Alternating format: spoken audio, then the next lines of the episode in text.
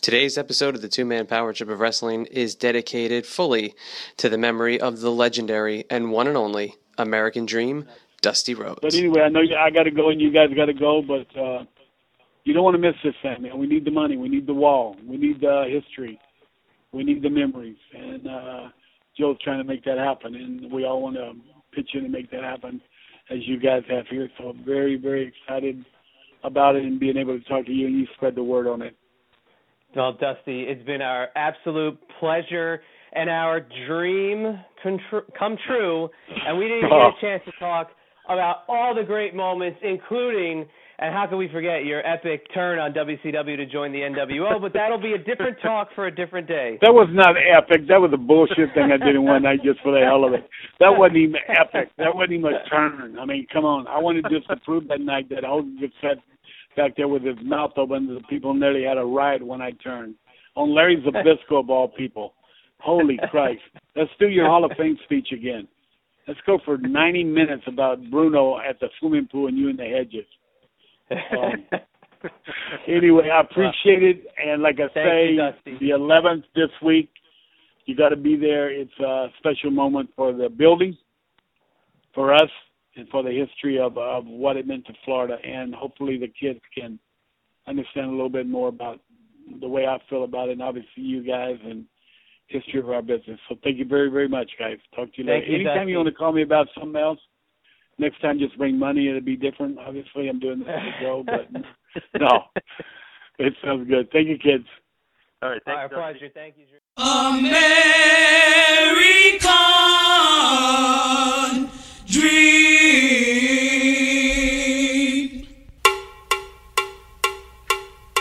He's just a common man, working hard with his hands.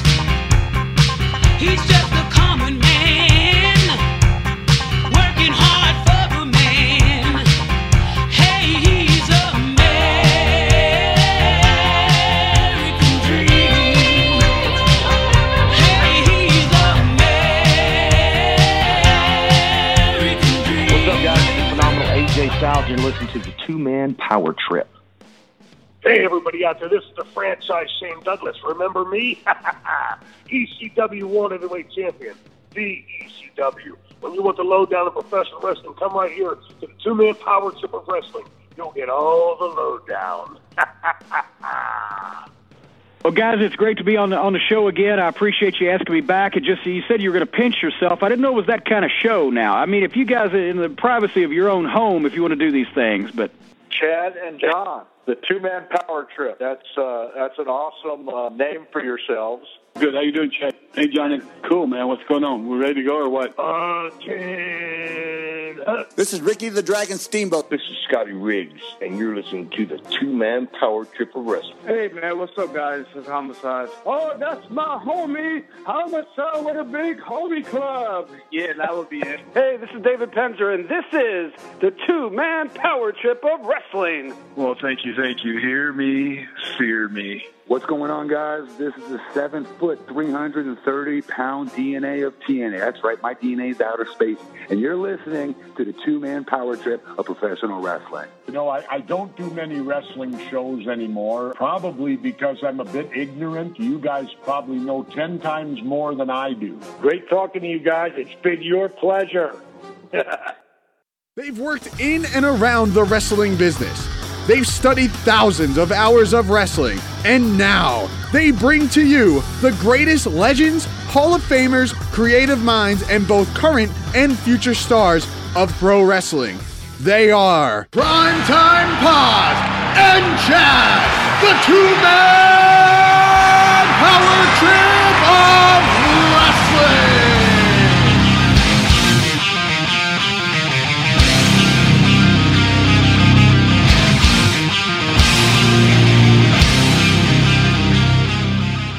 This is the Two-Man Power Trip of Wrestling. My name is Chad, and as always, I'm joined by my tag team partner, Primetime John Paz. And you are listening to, as I said off the top, a very special retrospective and a dedication to the life and memory of one of the greatest superstars in the history of professional wrestling, the one and only American Dream, Dusty Rhodes. Now, if you've listened to any episodes of the Two-Man Power Trip of Wrestling, it was on June ninth, two thousand fifteen that we published the episode with Dusty Rhodes. It was on June eighth, two thousand fifteen that we interviewed Dusty Rhodes to discuss the ongoing uh, creation of a Wall of Fame down there in Florida to honor the superstars and legends of championship wrestling from Florida. And we're going to get into the story about how that all came about in just a little bit. But as we approach the one-year anniversary of Dusty's death, I just kind of have to take a second and look back at all the things that we've been able to accomplish since having the distinction and the honor of having Dusty's final interview and sharing his final thoughts on professional wrestling to the listening audience, which at that point was not very big, to be quite honest, and to think about the doors that it's opened for us since then, especially immediately following his passing, where John and I were participating in radio shows discussing it. We were being written about in websites like the Washington Post Online and E! News and different websites, you know, covering wrestling. Uh, and a, a big thank you to anybody who did cover the interview, but it's about Dusty Rhodes today, and it's about the fact that we've been able to interview so many of his contemporaries and so many people whose lives he touched, whether it was as an executive or if it was as a fellow performer. And it's going to be very cool to walk down memory lane. Putting this together was just fun to go back and listen to some of the episodes that I haven't listened to either from their original broadcast or just in a very long time. And I really hope the collection of guests that we were able to pull Uh, you're very uh, you're very informed by, because it's a, it's a pretty eclectic group of people. But to start with that, it's going to be the greatest of honors to welcome in Magnum T A before we get into the meat portion of the show. Magnum T A is coming on to discuss Dusty Rhodes as a friend, Dusty Rhodes as a boss, and Dusty Rhodes as a wrestler, as a, as a performer, and somebody that, you know, these two guys were as thick as thieves. And Magnum T A, who does not do many interviews, has joined us and will be on the show in just a little bit. And for those of you wondering, yes, we will have Magnum back down the road to discuss his amazing career, which was obviously cut very, very short. And Dusty Rhodes, just being the amazing mind that he was, taking the injury of Magnum T A and just being able to do so many amazing things. And you're going to hear from one of those guys that was also impacted by Magnum T A's injury a little bit later on. And just to think about some of the names that you're going to hear, I guess I'll just throw them out there just so you can have a little bit of an idea. You're going to hear from Ricky the Dragon Steamboat. You're going to hear from Robert Gibson. You're going to hear from Nikita Koloff. You're going to hear from Barry Blaustein, the director of Beyond the Mat. Yes, he has an amazing story about Jerry, uh, about Dusty Rhodes. I was going to say Jerry the King Lawler. I wish we could talk to Jerry the King Lawler about Dusty Rhodes, but you're also going to hear from the Million Dollar Man, Ted DiBiase. You're going to hear a little bit from an interview that we conducted all the way back, thinking all the way back to before we even had Dusty on, with Steve Corino, who obviously, the king of old school, had an amazing feud with Dusty Rhodes back in E C W that we just, it, when we had Steve Corino on, it was one of the main things we wanted to talk about. It just so happened we published that interview after Dusty's passing, but still, nonetheless, it's just a great collection of clips. There's a couple more in there, but I'll let you be surprised by that. But John, as I welcome you in here, please just share your thoughts on how the interview came together, you know, the the impact that it's had on our show and the people we've been able to just come in contact with since the posting and since the news broke of his passing. And um, it's bittersweet. It's not something that we want to hang our hat on, but at the end of the day, it was such an honor that we were joined by Dusty Rhodes, and his legacy will live on within the Two-Man Power Trip of Wrestling for a very, very long time. Yes, Chad, back here again at the Two-Man Power Trip of Wrestling, and this is one of the biggest episodes that we're ever putting together. Obviously, it is the tribute episode to the late, great American Dream, Dusty Rhodes, and it's really hard to put into words the impact that Dusty had on our show, and it's just amazing and impressive and so surreal looking back at it. Like, how the hell did we get on the American Dream, Dusty Rhodes, one of the biggest names ever in the history of the business, one of the biggest, you know, influencers ever in the history of the business. He's just one of the greatest of all time. He's on the Mount Rushmore of professional wrestling without a shadow of a doubt. And, you know, he'll just go down in history as easily one of the top guys ever. So, just, it's just so amazing and impressive that we were able to get him on the show. And you think back on it, and it's just the impact that it's had. We've been able to talk to so many people because, well, wow, you guys had Dusty Rhodes' last interview ever, you know, and unfortunately and very sadly, he ended up passing away only a few short days later. But, you know, what was on his mind before his passing? And it was a lot about the roots of the American Dream. It was a lot about Florida. We talked about Uh, Boris Malenko and the impact that he had on his career.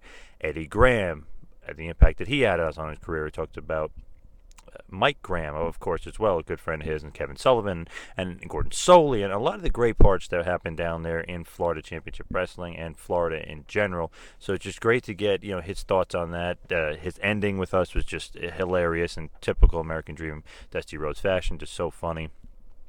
And it's just crazy to think that, you know, he, we're just, you know, couple of wrestling fans. We've been watching wrestling now. I've been watching over thirty years. You've been watching it for over thirty years, and we're just fans, or, you know, some people might say we're quote-unquote marks, but it's just amazing. And I, I've said this a few times, that Dusty Rhodes called us wrestling historians. So that's something I will never, ever, ever forget. And, you know, we were talking briefly about the impact that he's had on the show, and it's crazy. Some of the people that we've been able to talk to because of Dusty and because of that interview of, that, you know, we were able to do with him being his last one.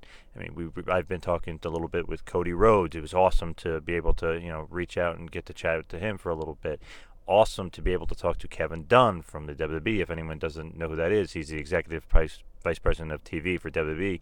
So it's just amazing to be able to talk to him about it. And he had some great stuff to say about Dusty. It's just crazy. Obviously, a former guest of ours, uh, Vince McMahon's personal attorney, uh, Jerry McDivitt. Just great to talk a little Dusty with him as well. And then obviously, you know, the many other guys that we've talked to Dusty about, Magnum T A, which was just surreal, to, great to talk to him, uh, Ricky Steamboat. So you'll hear a, a lot from these guys, and we're going to put on some clips for you on the show. So the impact that he had on his show, on our, excuse me, on our show, is just amazing. And, and it's, you know, it's just, you, you never know how much Dusty can really, you know, reach out and touch you, as he liked to say. You know, it's, his impact is just amazing for us, and I just just want to say thank you to Dusty, and, you know, it was a, quite an honor, quite a privilege to have been able to say that we had on the American Dream, Dusty Rhodes. Yeah, it's so well said. And I don't know how many times that you and I have had the conversation throughout the year, just reflecting on the fact that, like, wow, man, I can't believe that we actually got to interview him, let alone it be the last interview. It's just, it's so crazy. It's something that'll be with us for the rest of our lives, whether the two-man power trip of wrestling ended tomorrow or it went on for a million years. It's still something that you and I know is just as friends and just as uh, two people who, I remember going to a show with you back in, gosh, has to be about two thousand three, two thousand four, where Dusty was at, and just sharing those memories. It's just, it's something that goes with you the rest of your life.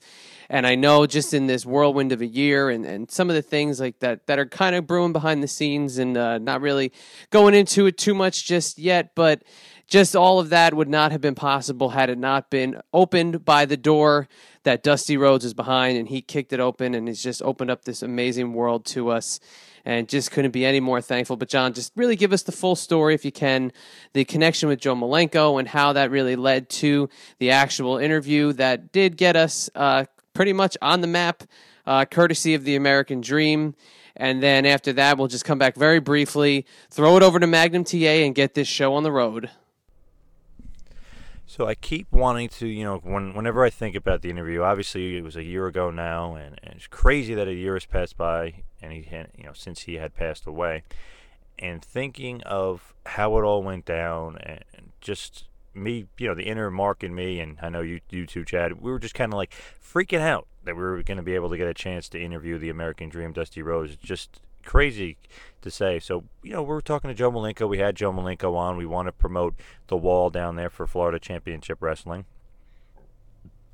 And so, we're, you know, we're talking and we're talking. He's like, ah, you know, you guys, you know, I want you guys to start promoting the, the wall even more. I want to get the name out there. I, I, I want to uh, make sure people donate to the wall. And, you know, they're having a, oh, the wall the Wall of Fame. They had, a, you know, somewhat of a Hall of Fame induction for, for, the, the, um, for the wall for Florida. So, it's just crazy the way things worked out and broke down. So we had on Joe Malenko. We interviewed him about a great interview, talked about Dusty a little bit, and, you know, talked to him a few days later, and he says, hey, what about Dusty? Why don't you uh, why don't I have Dusty give you a call? You can have interview Dusty for the show. And I literally jumped out of my seat. I was I was floored.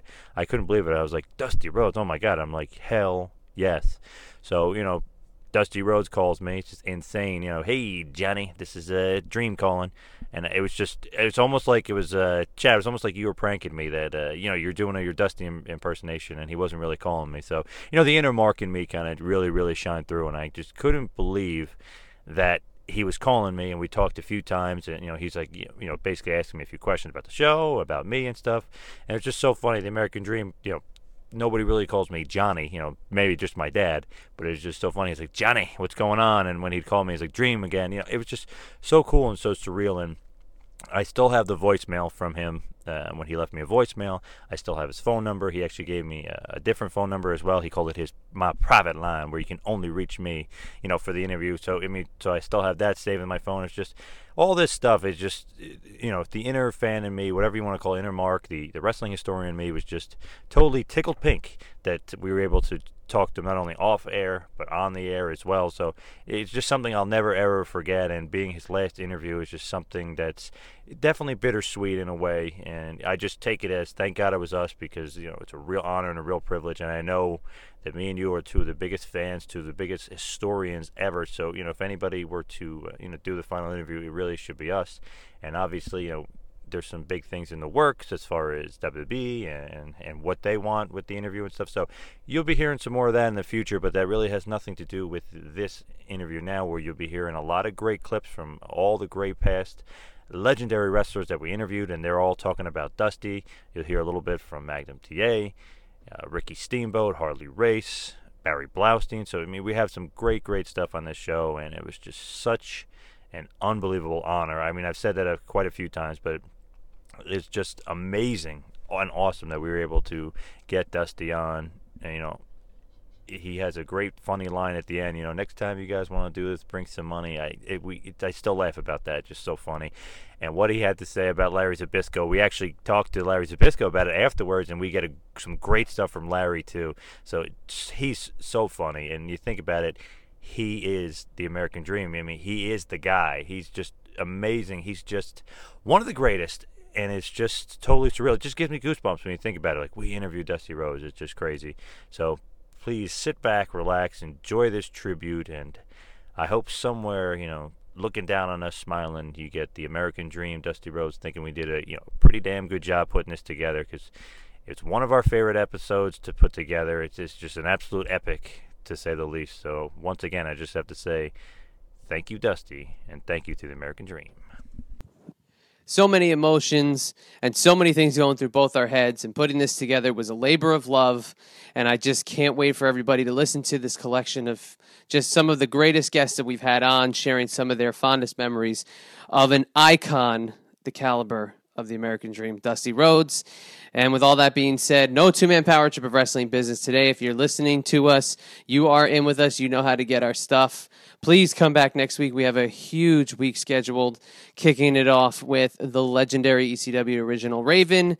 But now we're going to throw it on over to a two-time N W A United States champion, a guy who is so linked to the career of Dusty Rhodes. And if it wasn't for Dusty, this guy really would not have been put on the map the way he was. These two went together like peanut butter and jelly. And it is with our pleasure that we welcome on the great Magnum T A. So please enjoy and have fun listening to the Dusty Retrospective.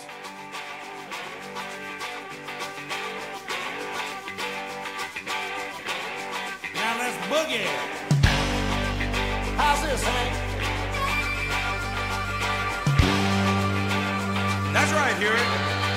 Everybody play. Yeah.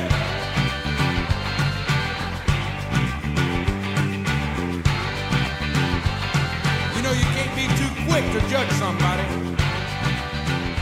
Let's rock and roll. All right. Well, joining us on the line tonight is somebody who John and I are thrilled to be joined with.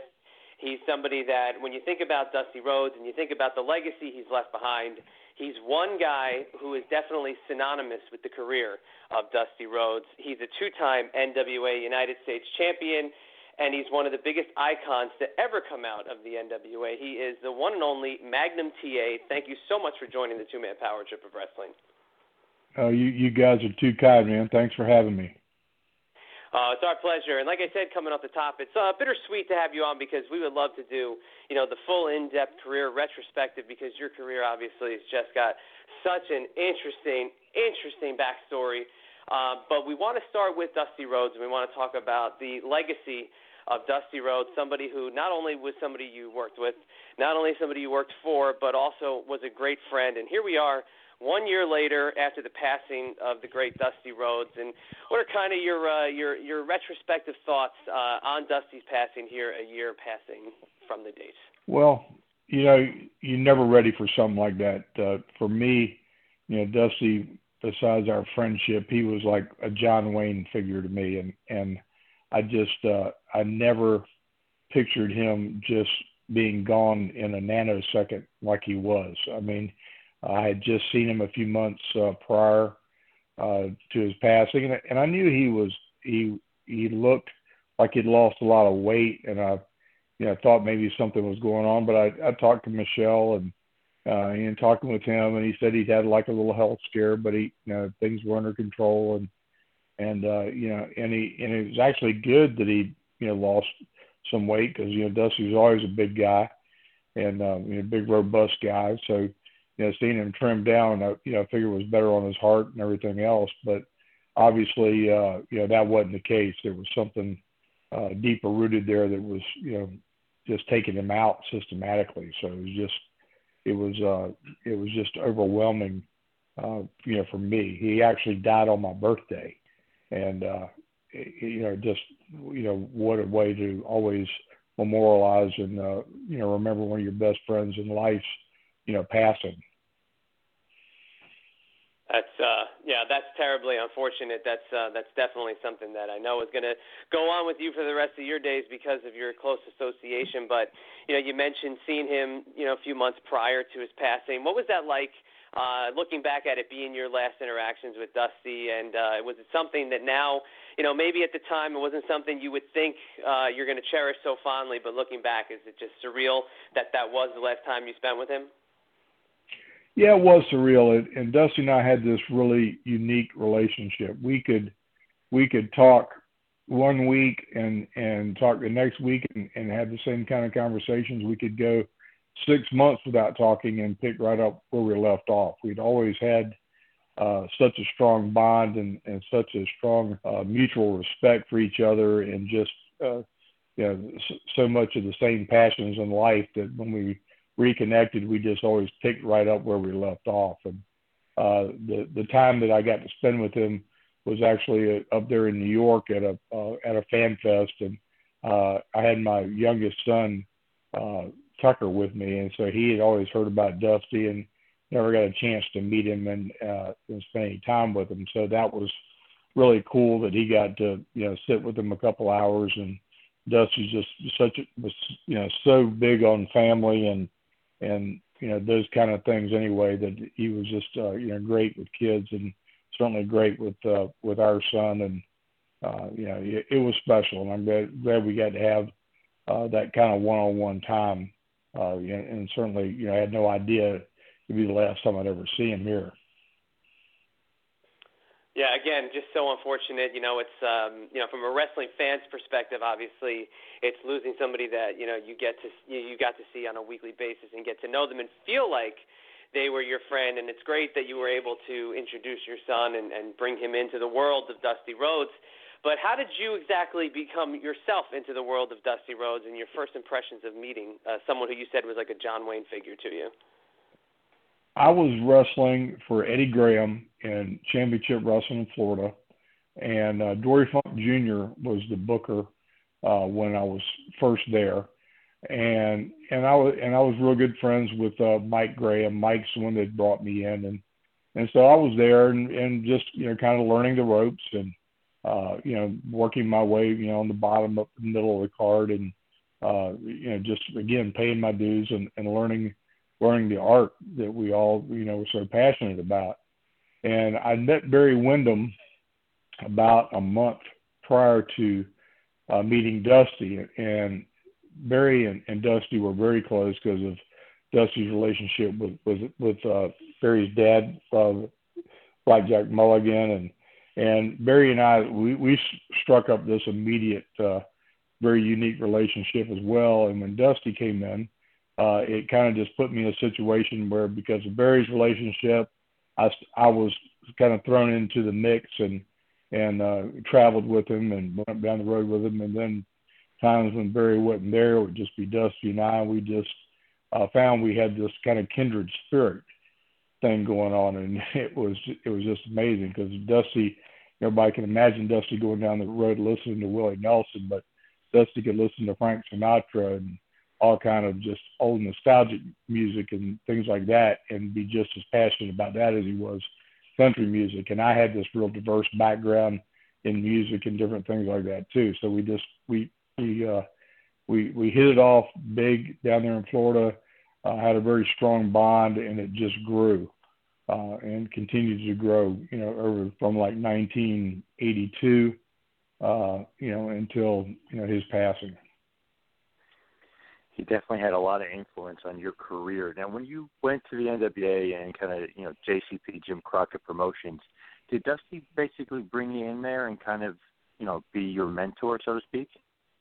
Well, It was it was a unique situation, because I had been with Dusty in Florida, and I was down in Florida for about a year and a half working working for Florida Championship Wrestling, and I actually got the break to become and the opportunity to work on top for Bill Watts in in uh, Mid-South, and that was a you know that was an opportunity that that I couldn't pass up. It was really hard to.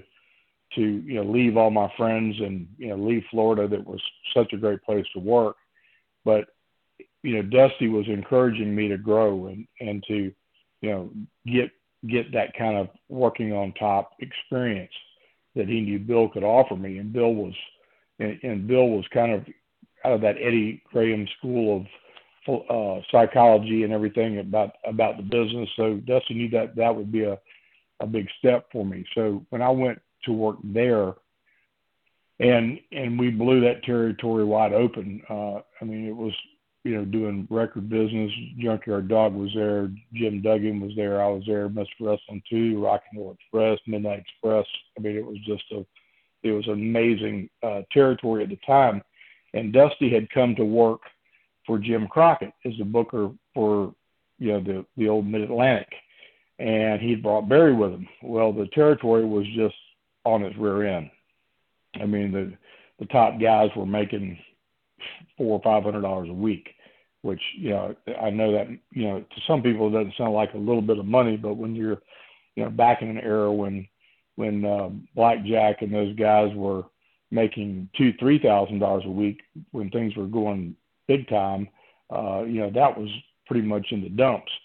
And when Barry when Barry had come in to be the top babyface in the territory, and uh, with Dusty, and Barry couldn't couldn't handle the the poor financial state of the union, so to speak, and he took off and went to New York. And uh, I'll never forget it. Dusty called me late one night. I was living there in Alexandria, Louisiana, and uh, and he was practically, you know, he was just broken. That he couldn't believe, first of all, Barry had just up and left and and left them in that situation, and he put Jim Crockett Uh, on the phone with me, and Jim said, "Look, if you will come," he said, "I'll give you as big of an opportunity as, as you can handle. You can, you know, you can, you can do anything that you're capable of doing."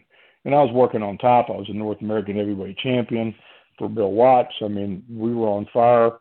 I'd had my first six figure a year ever in the business. I mean, it was just going crazy. And, but I believed in Dusty, and I believed that he had this just amazing ability to, you know, create magic uh, in in the ring and on television and those things. And I knew that if uh, if I had his full support and with what I'd learned under the tutelage of working for Bill, that uh, that my career could just skyrocket. So uh, I took I rolled the dice and took the chance, and and uh, had a lot of people Tell me I was crazy for leaving to, to go take that chance to do that. But, uh, you know, the rest is history. It was, it was obviously the right thing to do. And it wasn't long after I'd been here that, uh, uh, you know, the territory exploded, and you know, Jim Crockett promotion, you know, took off on that meteor meteor ride uh, to the top. So it was it was a pretty amazing thing, and, and without Dusty's vision and his creative genius and his passion and his leadership skills and all the things that uh, he was just so good at, uh, none of it would have happened.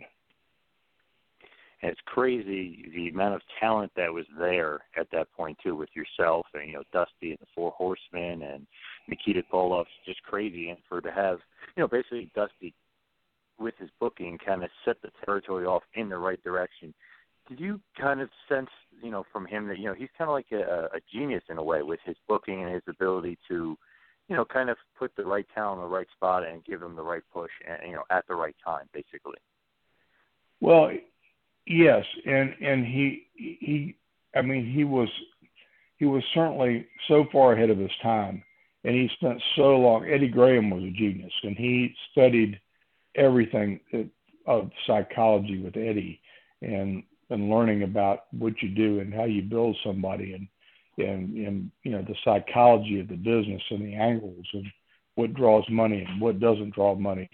And Dusty always had a, a huge, bigger vision than anything that was ever going on around him. I mean, he envisioned the pay-per-view and, and the great big mega events before there was ever WrestleMania. Dusty had already he had already foreseen that in his head.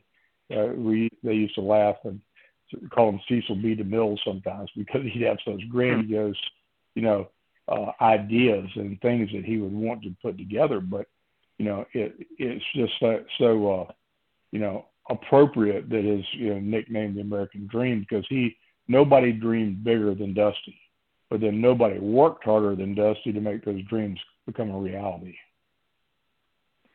Dusty is definitely, you know, without a doubt, one of a kind. Uh, we've said it before. He's kind of like one of those Mount Rushmore guys, because not only was he such a big star in front of the camera, he was so great behind, you know, behind the scenes and creating stuff, like putting things together, like those ma- major, major shows. Like you said before, WrestleMania was even there.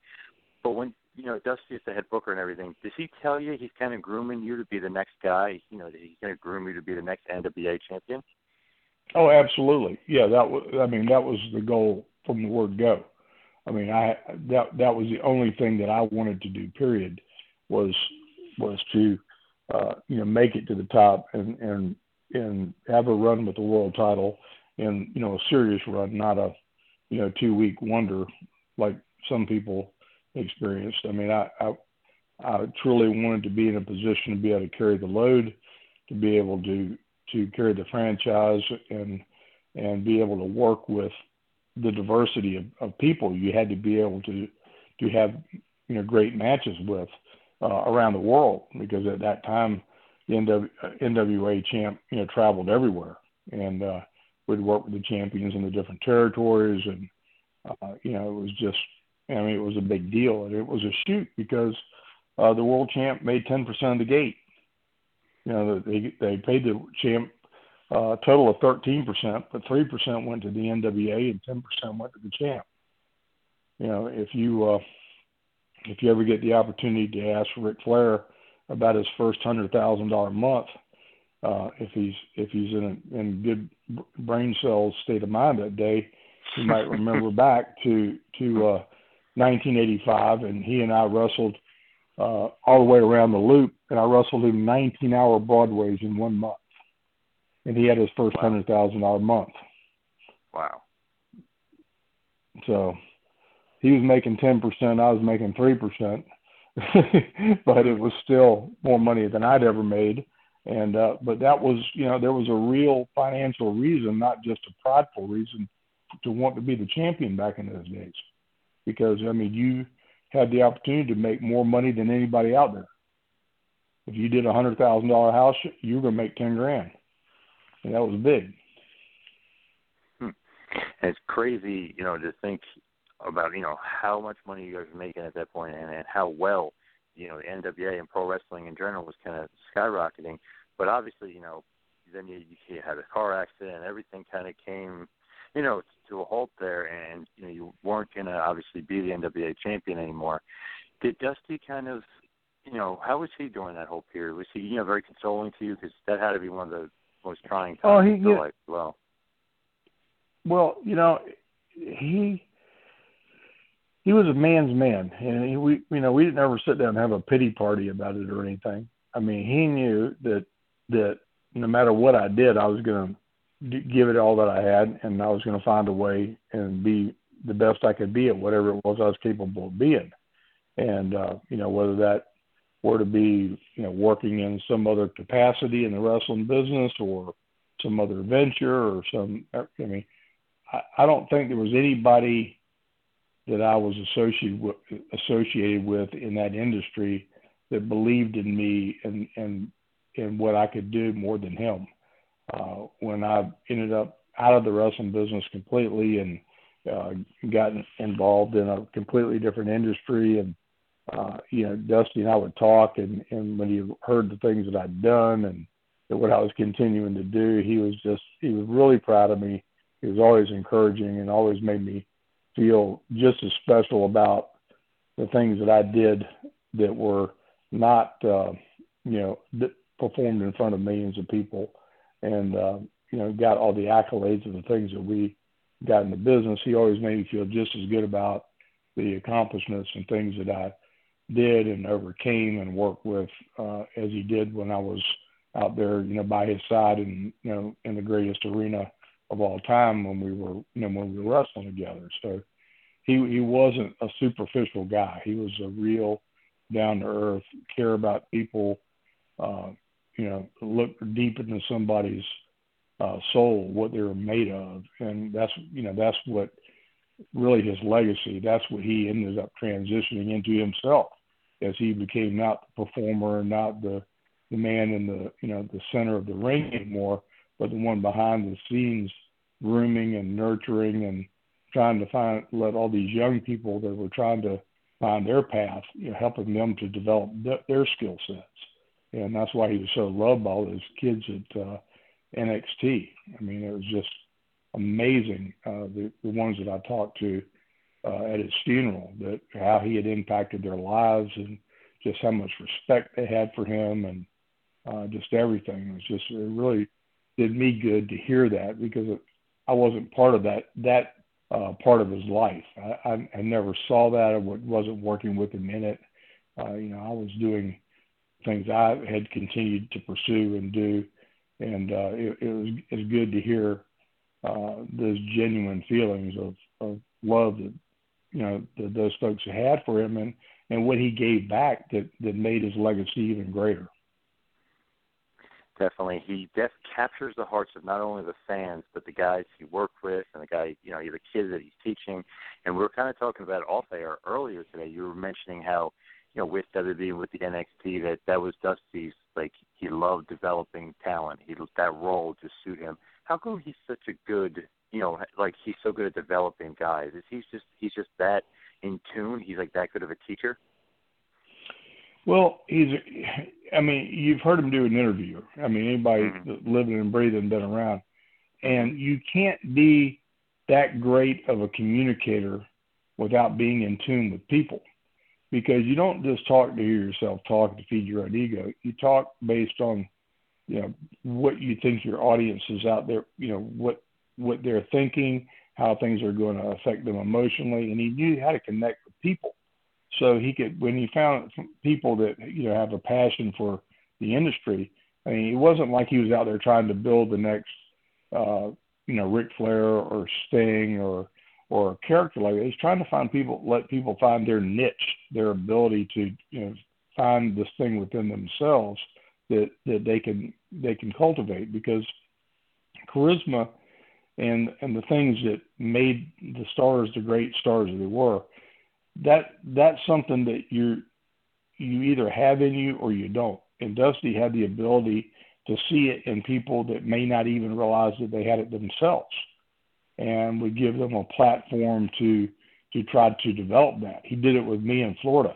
He had me doing all these goofy things, I thought, uh, you know, little little vignettes and stuff. He had me doing a thing called Straight Talk with the Boss uh, down in Florida. He always had me doing some little goofy thing that always seemed so silly at the time, but I realized and just giving somebody an opportunity to get comfortable in front of a, you know, in front of a, a, a live feed television, and comfortable on the mic, comfortable in front of people, that you have to do all that to get loosened up enough to be able to find yourself and find what you're really comfortable at doing. And I mean, it, all he all he really did was enable people to find the best in themselves by giving them the tools and little skill sets to to kind of overcome their own phobias and fears and everything else.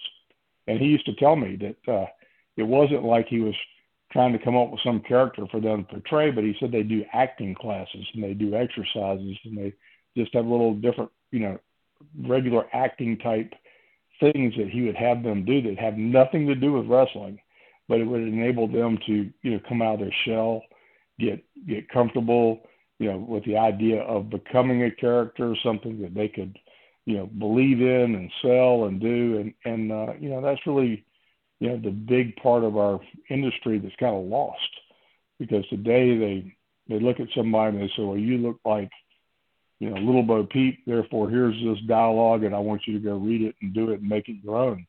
Well, you got to be a pretty darn good actor to be able to do that and, and do that with passion. And, and my hat's off to them. There's a lot of them that can do that, but there was a whole lot more that were successful developing a character that they were comfortable with, like Rick did, like Dusty did, like I did, like Hulk Hogan did, and uh, Triple H, uh, Shawn Michaels, because we were constantly honing this character and doing these improvisational things to support the character in front of, you know, hundreds of thousands of people, and and it, it and it drew everybody into this story. And, in the, and intertwined us in their lives, so they wanted to come see these battles and, and these things, you know, be resolved in the ring. And it was just, uh, you know, a different time. And I, I don't know that they'll ever be able to recreate that when, you know, they're subjected to having to do it the way they do now. It's definitely a completely different business, and it's definitely hard to kind of break the shell of wrestling when, you know, when you're reading someone else's words and you're not really saying your own words. And you mentioned it before about Dusty and his promos. I can't even imagine somebody else writing a promo and handing it to Dusty and Dusty having to read that promo. You know, we wouldn't have gotten Hard Times and all those other awesome promos. no, you know, right? No, no, it would, it, it would have never happened. And and to to the same extent, though, Dusty wasn't so rigid to say, you know, they're just doing it all wrong. You know, we, we had it right. You guys don't know what you're doing. You're messing up the business, da da da da. He he he accepted the fact that things change, things evolve. They, you know, nothing ever stays stagnant if it's going to continue to be marketable and something people want to see. And he found out how to to mold, get the most out of what he could offer to, you know, the next level of what's coming in the business. And he he helped develop, you know, countless people that, you know, went on to be successful and and have, you know, very very successful careers, because he didn't become so rigid in his thought processing that uh, he just made himself a dinosaur.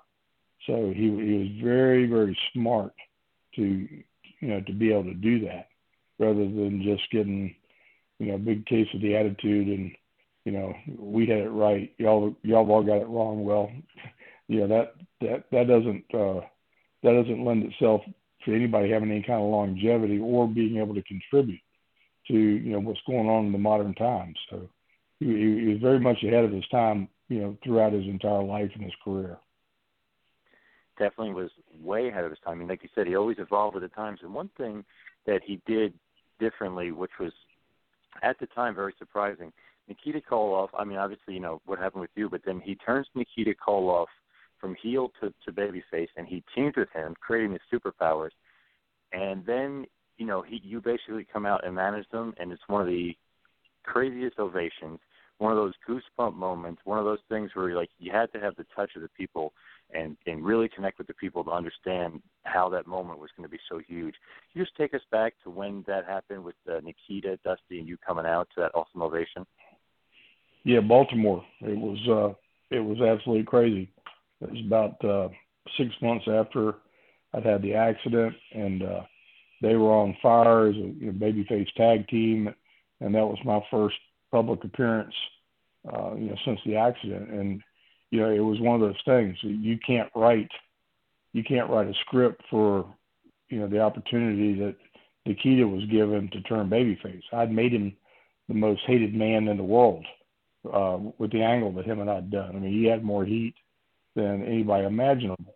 So for him to come to Dusty's side and to my defense, uh, you know, was just perfect, because you know, nobody but the monster who who'd been in the battle and, and all those things could have that turn and have that effect on the people, because they knew he had, you know, this, even though he was so hated, that he had this deep rooted respect for, you know, what had transpired and what had gone on. So, you know, you could never be given that opportunity in real life, because obviously, you know, something that devastating happening to somebody, you can't write in a script. It'd be for real. And, uh, you know, it, it was, uh, I mean, it was absolutely the right thing to do at, at the right time. And then uh, when, you know, I came out in that, that match in uh, in Baltimore, it was absolutely overwhelming. Uh, it, it was it was one of the most emotional things I've ever been part of. It's one of the most emotional moments probably in the history of not just uh, the N W A or, or anything, probably professional wrestling, because it's just, like you, like we've all said, it's raw emotion.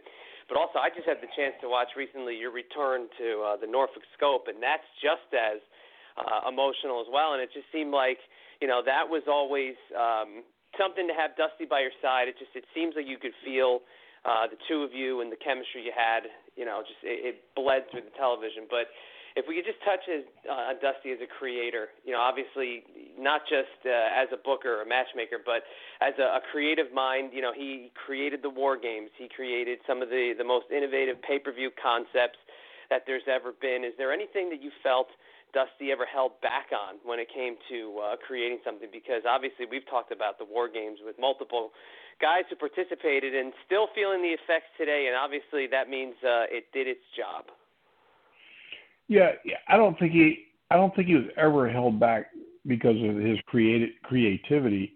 I think not knowing how to logistically do some of the the cinematography type things and the I mean, he would envision something in his in his mind that would be like something out of a movie, and and he didn't have the support team around him like, you know, like something like the W W E universe has. If he'd had those kind of folks around him, there wouldn't even be a W W E today. He would have he would have they would have destroyed, you know, that whole organization, because if he, with, with the the momentum and things he had going, he just didn't have the support. The Crocketts were a great little, you know, mom and pop type, you know, family and, and history and, and, you know, done great things, but they didn't have, they weren't hiring people from C B S and, uh, you know, big sports companies and things like this to come in and show them how to do things. So the only limitations that, you know, that kept Dusty's ideas and things from going to the moon were the fact he didn't have all the resources around him to make all those things become a reality. Would you say there was a general feeling with the guys backstage that Dusty was in that vein, that he was ahead of the curve and he did see things in a bigger picture, and in a time where the W W F and the N W A were at each other's throats, even before the, you know, elusive Monday Night War back in the eighties, where it was just as cutthroat in certain parts of the country? Did the did the rest of the troops and the roster see that Dusty was really doing what he could to make sure you guys had the most innovative, you know, concepts and, and product possible? Yeah, as long as we were selling out and, and doing the kind of business and the rev- and the revenue, and people were making money and their families were, you know, living a good life, everything was all good. Nobody questioned anything. The the biggest the, the biggest conflict of all of it that anybody would ever want to poke at was that there was two people. So there was Dusty, who was this this charismatic performer and a star in, in his own right, and in center stage and part of the main event. And then there was Virgil, Dusty, Virgil Runnels, who was this booker, you know, working on the corporate side and the business side. And, and, and I think some of the biggest frustrations when people came was because, you know, he's booking himself, he's booking others, you know, you know, people would be, you know, they would want to be uh, in an opportunity that they might feel he put himself in. And, you know, it could have been somebody else in that spot that might have done a better, uh, you know, job at some particular thing. But, I mean, that was just a tough place. That'd be like, you know, Babe Ruth, you know, being the, the general manager of the team and, and calling out where he's going to be at bat and everything he's going to do too. And Dusty was kind of in that spot. I mean, he could, he could do it all. He would had more, he had as much or more charisma than anybody in the business during that era, and he could still perform and could still go out there and go twenty, thirty minutes and tear the house down. And, and then he's still doing all this creative stuff and this business stuff too. So, you know, it's, it's like, it's kind of almost a conflict of interest, but it's making money and box office on the other end. And everybody's driving around in big shiny cars and buying new houses and, and making more money than they've ever made in their life. So, you know, you, you just got to take some of that with it, because you've got, you had to have an ego. You had to have something to keep you driven to be as in something as competitive as we were all doing. And that was just part of it. But, uh, you know, Dusty, he loved it. He loved the, he loved the boys. He loved the business. He loved the life. And, uh, you know, I got to say, he didn't leave any of it on the table. He, He went for it. He swung for the fences, and uh, he gave it all he had every every time he was up to bat. Yeah, and do you think Dusty felt that from the uh, the other guys, that they felt that little bit of uh, you know, a nudge that here's the Booker, uh, but the Booker is, you know, the, the charismatic, and he is the, the fan favorite, and he is one of the biggest stars in the business. Did he feel that? Do you think that, that there was a little bit of uh, you know, a little bit of that side look from some of the guys that maybe they should be sending to that spot when he was uh, holding still in there? Yeah, yeah, I, I know that Flair and him were were jousting back and forth for a long time, uh, you know, a, a lot, and and probably Tully uh, was stirring that pot some too back then, and then, you know, of course, other players and other personalities came in. You know, Ole was involved, and Ole, of course, very outspoken. Everybody knows Ole. Uh, isn't exactly a wallflower about keeping his opinion to himself. And uh, because he's highly, he was a highly intelligent man and had run a successful organization, but facts are facts. He never did anything as successful as what Dusty was able to pull off with Jim Crockett Promotions. Now, granted, it was, you know, everything's about timing and opportunity. So, you know, when I came to work for, for Jim, you know, it was Dusty and Wahoo and Rick and Tully was there, and not a lot of, not a real big youth movement. And so when I came and left the on fire territory, and everybody, you know, just was being told that I'd lost my mind, that I'm, you know, leaving to go to the, you know, going to Siberia or something, uh, that when I went, and then all of a sudden my phone's ringing, and I'm talking to the Rock and Roll Express. I'm talking to the Midnight Express. I'm talking to Terry Taylor. I'm talking to Arn Anderson. I'm talking to all these different folks that all want to know how things are going. And the next thing you know, I'm like the Pied Piper. They've all followed me over. And, uh, you know, it, it, it just, it kept, you know, it kept just feeding in new on fire talent that all just came out of a place that was on fire. And it was easy, easy for them just to roll it on over on a bigger stage and turn it up even higher. So, you know, it was a lot of momentum things happen out of me taking that leap of faith and coming over from Mid-South to, you know, work for, work for the Crockett's, and, and uh, a lot of things, you know, good things that ensued thereafter. And were you surprised when Dusty ended up leaving Crockett and going to uh, the W W F for that short stint that he had in the early nineties? Well, no, yeah, I, I wasn't surprised. It, it was it was part of the, uh, the, you know, that that animosity thing, you know, what, whatever you want to call it. Um, you know, people, you know, that that's after, uh, you know, Crockett's had lost the business, sold it out to Turner.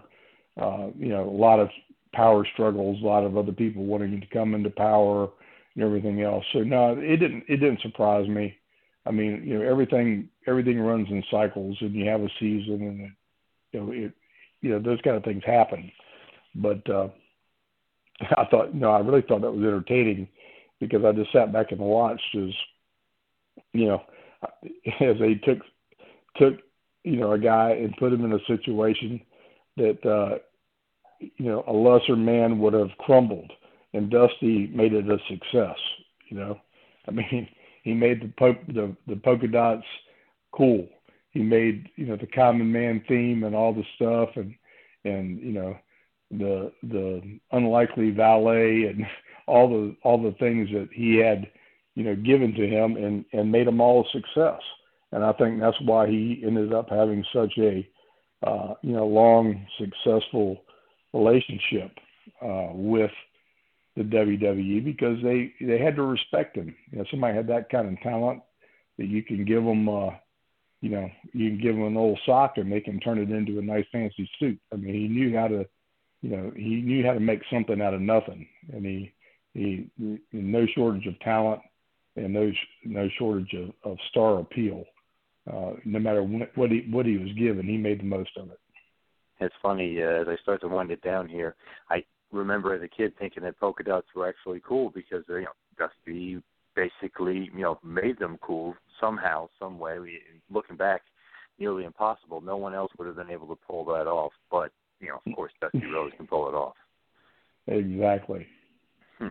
It's so funny, but you know, looking back and thinking of Dusty's career, but now you're looking at the, you know, the, the president, and Cody, who's actually your godson, and I don't know if a lot of people know that. He's, you know, he's obviously, you know, he's on his way out of the W W E and everything else, but what's your relationship like with Cody Rhodes nowadays? You know, we we totally lost contact uh, with just with life and just in general when uh, when Dusty, you know, when Dusty went to New York, and, and I started off life in a whole different industry. Uh, we really didn't, we had like no contact at all, like growing up. The first time I saw Cody was with Dusty working at a, uh, worked an indie show for a promoter here in Spartanburg.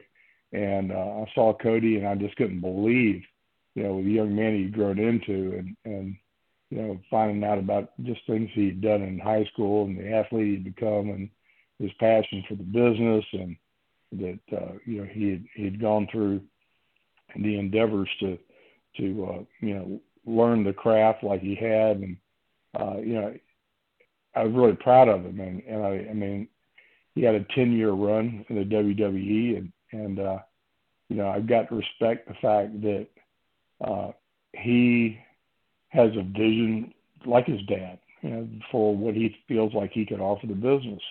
And if he doesn't feel like, uh, he feels like he's in a dead end kind of situation, and he's just kind of going through the motions, uh, then, you know, everybody deserves to live their life and, and be able to be the best they can be. And he's still a young man. I mean, you know, there's all kinds of other wrestling opportunities out there. They're not the W W E by, you know, to be sure, but you know, you can uh, go other places and, and make very good money and not work as crazy as schedules and be under the same regiment that they have to be, and and enjoy your craft. So, you know, I'm, I'm sorry that it didn't work out uh, the way that he envisioned, but you know what, you know, you, you, you watched enough stuff happen. Don't ever, you never say never. Uh, he, Cody's all to go do something big in Japan, and all of a sudden, you know, they'll have a whole new, whole new group of guys up there uh, calling the shots for the W W E, and they're like, he'll be like a new guy to them all over again. He could still be a main event in WrestleMania one day. You know, he's, he's he's still young enough that could happen. Yeah, something tells me he's going to be just fine, and he's going to be, you know, quite busy. He's probably going to be one of the, you know, busiest wrestlers, I'm going to guess, towards the end of this year and next year, you know, for sure. You know, but looking back at uh, Dusty's amazing, amazing career, do you have a favorite, you know, maybe a favorite match that you took part with him in, or maybe a favorite, uh, maybe a favorite, like, promo you were with him? Do you have, like, some favorites? Well, you know, every, every time you were in the ring with him, it was like a night off. It was always, it was just a lot of fun.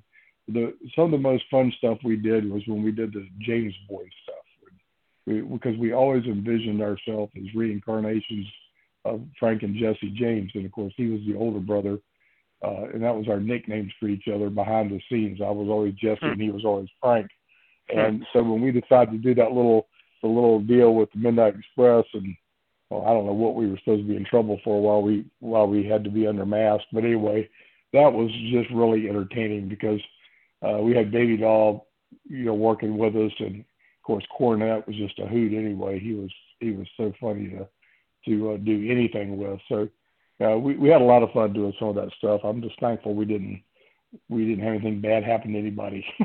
it was it was yeah, a lot a lot a lot of impromptu things that weren't thought out real well that could have had could, catastrophic uh, consequences. Do you have any, looking back, because Dusty was the master of the promos. If you look at the history of wrestling, it's almost like him and Superstar Billy Graham at that one point, late seventies, early eighties, they just set it off where promos were key. They would bring people into the building, I mean, and he was the master of it. He kind of set it off, and obviously Flair took it to the level he took it to. But do you have a favorite Dusty promo looking back? Do you, do you ever passionate, you know, when he reached out and touched the screen, I want to reach out and touch the screen? Yeah, I, I don't. I, I don't have one, because when you're standing right there next to him and you're doing it and you're part of it, it is, you know, we had those kind of conversations driving down the road and uh, in, in, in the car with the windows down and the music blaring. And he was such a great storyteller just in life that they it, every day with him was like that for me. The little snippets that, that you guys got were, you know, almost comical, because they were captured and they were, and they had a strategic message, but uh, the the things that he would just say and do off the cuff, that's how all that creative thing, all those things happened. I mean, the things that he thought up, and you know, the, the original Midnight Rider deal he did down in Florida when, before I'd ever become Magnum T A and all that stuff. And I was, we were all riding down the road when he came up with that. So it, it was just, uh, you know, there, That was the that was the big thing in those days. I mean, Black Jack Mulligan, another, he was a great storyteller. You know, guys that could, you know, weave this this story with a charm and a way that, you know, appealed to everybody from Granny and, you know, in the kitchen to, you know, Mama and and Dad and the kids, and everybody would get pulled in to this this world that, you know, they could almost, you know, live vicariously with you and through you and through these struggles. So, you know, th- that's what I was, you know, cut my teeth on. And, uh, and today it's, you know, like, you know, considered the golden era, but that was all that I knew. That's, that's the way it was supposed to be. Yeah. And, you know, a golden era to say the least, and uh, just an era that I think uh, a lot of fans yearn for. Unfortunately, never going to reach the heights it is, but it'll move on to different heights and different, uh, things will emerge from the uh, from the bellows.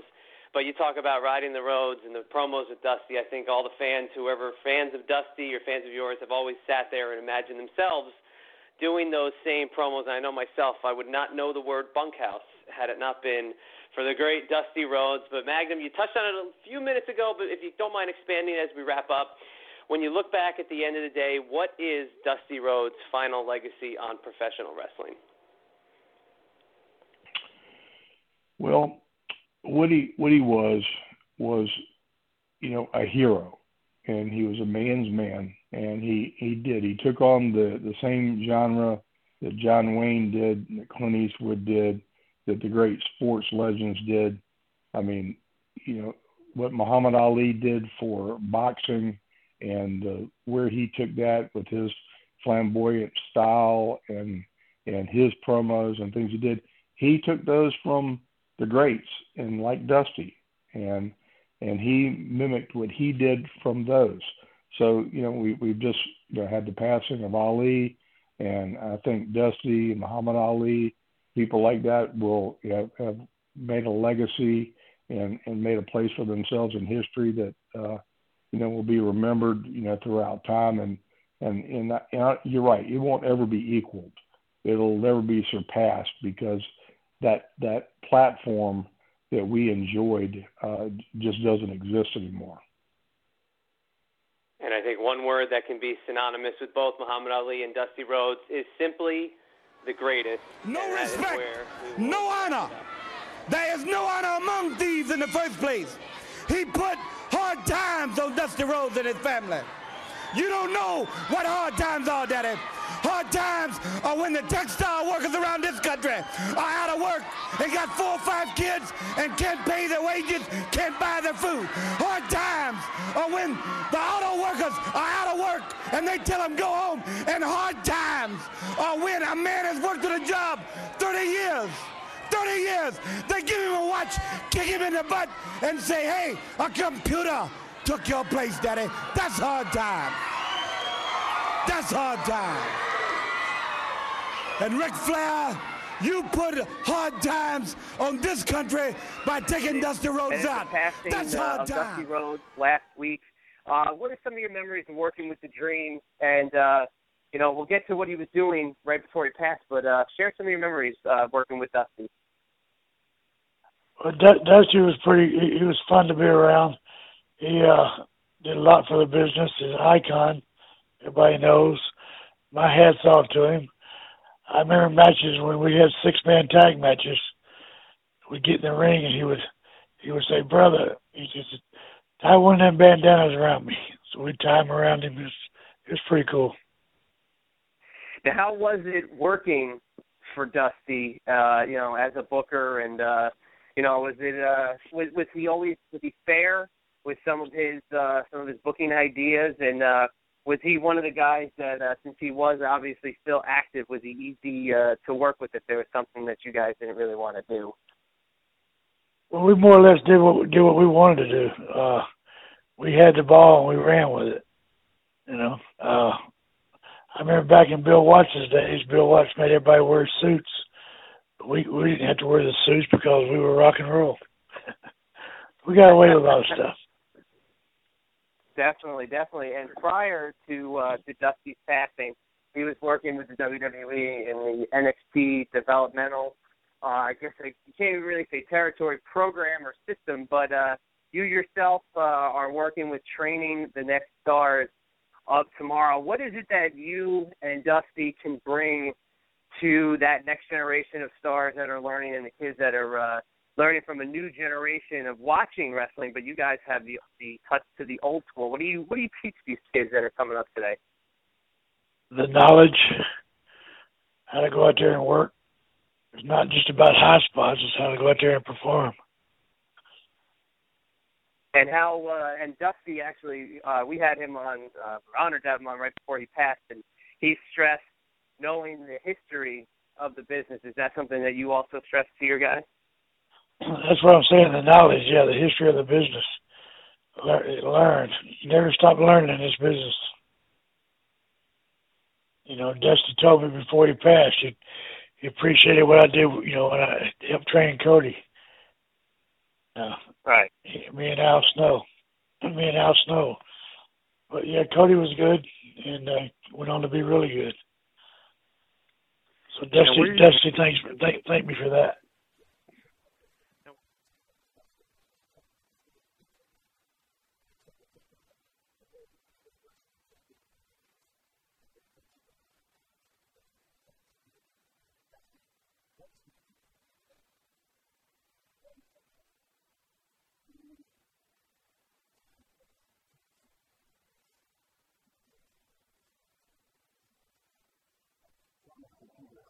I was going to come back and win the Florida Heavyweight Championship.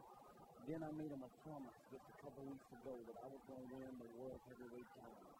And the film we're watching now is history. It's history and it's honorary because Dory Funk Junior had won the world title there. It is history because there are three people from West Texas State University who have been World Heavyweight Champions. And it is history because Dusty Rhodes, the American Dream, the Plumber's son, who has dreamed a dream and lived a dream, has made that dream come true. And all these things here you see in Dusty Rhodes and Harley Race, in the greatest match in the history of Fort Heffley Armory, you see in the greatest uh, event ever to take place in Tampa, and you see in the greatest moment in my life, as you will watch and you will listen and you will see. What's pretty easy from that? Definitely. Eyes, now, another guy that you feuded with, another absolute legend, was the American Dream, Dusty Rhodes, and he has passed away recently. What are your thoughts and memories on uh, the American Dream, Dusty Rhodes? Dusty was probably one of the best uh, interview people in wrestling. He could talk about anything on the face of God's green earth and make it sound like it's extremely important, but then he'd always throw in the reminder, I'm better. Now, as far as in-ring, how did, how did you like your matches with Dusty? You guys had some great matches uh, for the N W A title. Overall, uh, Dusty uh, could perform in that ring as well as just about anybody. Yeah, I guess a lot of people have a little bit of a misconception about Dusty because of his body, that he couldn't go, but obviously he had hour-long matches, and he was actually a pretty damn good wrestler. You you agree? Yes, he was. Do you have any uh, fond memories, any matches that stick out that you and Dusty had? Maybe matches over the N W A title? Too many to really count. Uh, I never really had a bad performance with Dusty on any match we ever had. Hmm. Now, you know, David Crockett, it's understood by now that Ole Anderson, one of the four horsemen, is back, and seven, eight, nine years of my lifetime has been spent waking up in the morning with a toothache or a black eye or stitches in my face at the hands of Ole Anderson. And that's fine, because the same time I was waking up with a little heartache, with a little serious pain, he was waking up with twice as much serious heartache and serious pain. And the four husbands, Tully Blanchard, Arn Anderson, Ole Anderson, James J. Dillon, and the Nature Boy Ric Flair, that brings to mind one thing. At the Great American Bash, this country's capital, Washington, D C, is a very place in my heart, because that place but you almost can't is where it's going to happen. I know Chad brought him up before without talking about Dusty Rhodes, and you and Dusty had an awesome feud for the T V title that felt like, you know, lasted, I guess it really did, lasted about a year or so. I mean, it was just an awesome feud between you guys, great, you know, blood feud. What are your memories of Dusty? Because obviously, you know, he's gone too soon, and uh, he's one of the greatest of all time. Oh, absolutely. Dusty was, was probably the greatest talker. They, that, this business has had some really great talkers. But, you know, Dusty was, I mean, he was flamboyant. He was uh, just his persona, his character, his uh, the son of the plumber, uh, the great American dream, and the way he delivered it was was just awesome. And then when he be- became the booker for us, it was, uh, you know, it, the, there's some personal stuff that he and I talked about that I think made him uh, get over, even to a to a different degree, um, because back in those days, you know, the T V title was was. one fall, twenty minutes, and if you didn't beat me in twenty minutes, I won the match. That was kind of the, the gimmick. Uh, all I had to do was get, get a time limit, and I won. And it wasn't a time limit draw type thing in the record, like the records actually meant something. But, uh, uh, and I told Dusty, I said, Dusty, nobody thinks you can go twenty minutes. And he and I wrestled twenty-minute time limits and long matches that nobody expected him to be able to do. And it just really aided to his credibility. And so we wrestled, and then he'd wrestle somebody else for a little bit, and then he and I would come back, and we had the, you know, the, the match for Baby Doll. Then we had the, the First Blood match. And then we had the barbed wire matches, and then he'd wrestle somebody else for a little bit. I'd go wrestle somebody else for a little bit, and then we'd come back again. And, uh, you know, it was – I probably had the longest feud with Dusty uh, of anybody in professional wrestling.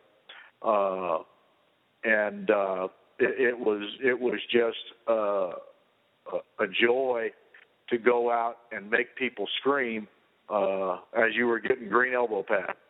And uh, you know, it, it was it was just a just a neat neat time in this business. Yeah, looking back, you versus Dusty's an awesome feud, and then you think of Dusty, you think it's him versus Flair. You know me, well, another man that's a, uh, an old preacher down home, and also take where I'm from. He used to say, "The preaching's over now, and the praying's begun." But the preaching is over between me and you. I mean, you got the first jab in. Your money bought something very important to this country. But all of us can't be bought. So the preaching is over. It's time to start paying the dues. Ted DiBiase, Dusty Rhodes, don't be all over you, Daddy. Well, I posted it on Twitter. I said, you know, you know, yesterday wrestling lost.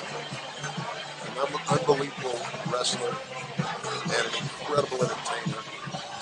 But I lost a close one. Uh, my relationship with Dusty goes all the way back to the beginning of not only pre, pre my career. Uh, when I went to West Texas State, again, I'm one of many guys like Dusty. Another guy that was here today that I played, I was on the, we, Tito Santana and I were on the yep. football team. Me, Tito, and Tully Blanchard. A lot of wrestlers came out of West Texas State. But I actually met Dusty at Dick Murdoch's house. Texas. Hmm. And then when we started getting into business, I mean, Dusty's, you know, Dusty, as long as I've known Dusty, has had that reputation of being great. Yeah. And a lot of people look at Dusty, you know, you know, like a, you know, like kind of a sloppy body thing. Well, he really wasn't a great wrestler. Yes, he was. And I say that, what you have to understand is Dusty, Dusty could have a technical match like I'm, I'm known for having. Dusty worked his gimmick, yeah. and his gimmick was, I'm the son of a plumber. I'm yep. the average man. I'm the That's right. man. And I look like a common man. Yep. But when he became N W A World Champion, we had this conversation in Atlanta with wrestling team.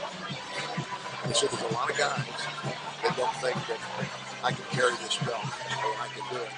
Let's go show them I can. There you go. And we did. We went out. We went fifty-five wow. minutes before the house down. Wow. Um, of course, you don't talk about Dusty.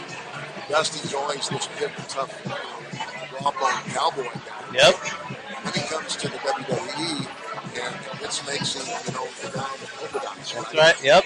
But Dusty, you know, he didn't throw a big bit about the whole thing. He adapted, and brother, he did that extremely well. Yep. And again, I had a lot of fun. That's, that's the only real program that I had the opportunity to wrestle Dusty. Then I had to be fortunate to help him break his son. That's right. Dusty yep. started. Uh, and even to this day, Cody and my son were tag team partners. Yes, they were.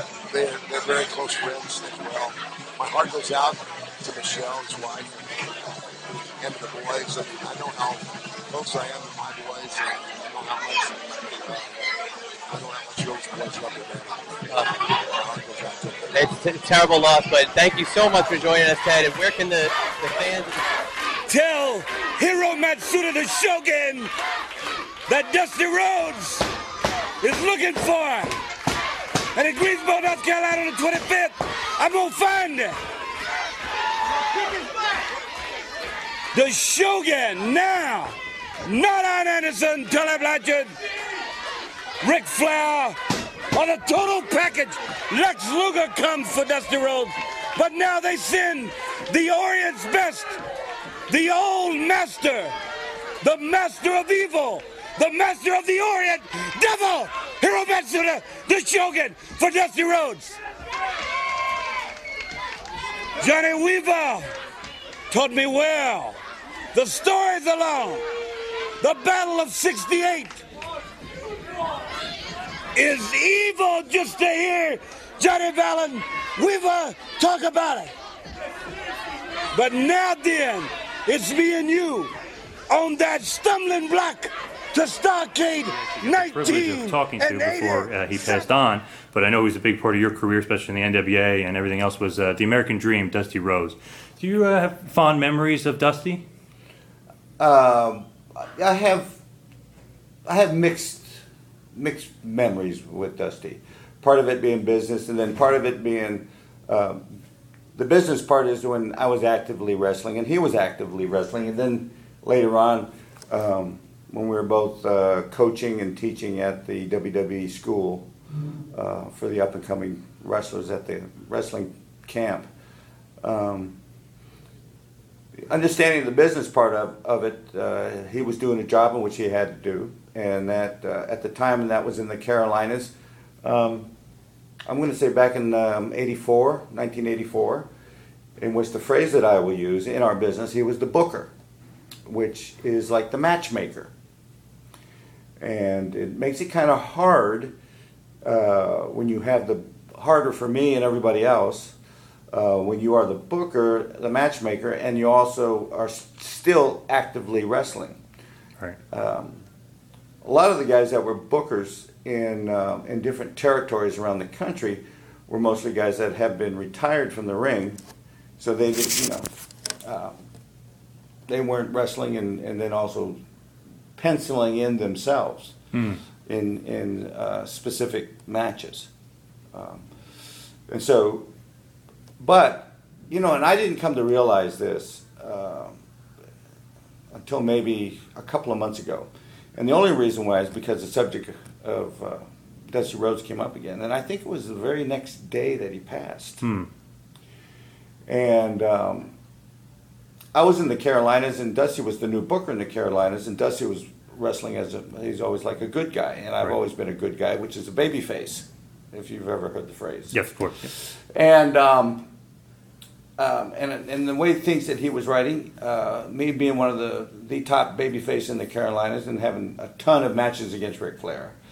Um, in the sense, and it's just being smart business, using me in a way, and then um, him coming in, and whoever I couldn't beat, he would beat. Hmm.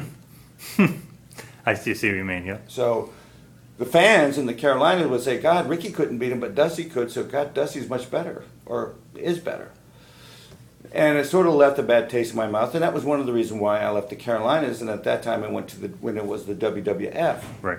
And Vince McMahon Junior and um, George Scott, who was the booker, there's that word again, and welcomed me to come to the to the W W F, in which at that time my career jumped and went to another level. And here it is, almost thirty, eighty-five, ninety-five, thirty years later, that um, I realize that because of the situation in the Carolinas back in, the, in nineteen eighty-four and nineteen eighty-five, which caused me to leave, I gave my notice and left. Um, and then my career took another big bump up. Then I look back and I say, you know, Dusty, I got to really thank you. Right. You know? Yep. I got to really thank you for that. Definitely. Uh, and it wasn't until just a couple couple weeks ago, day after you passed it, I, I'm still, it dawned on me.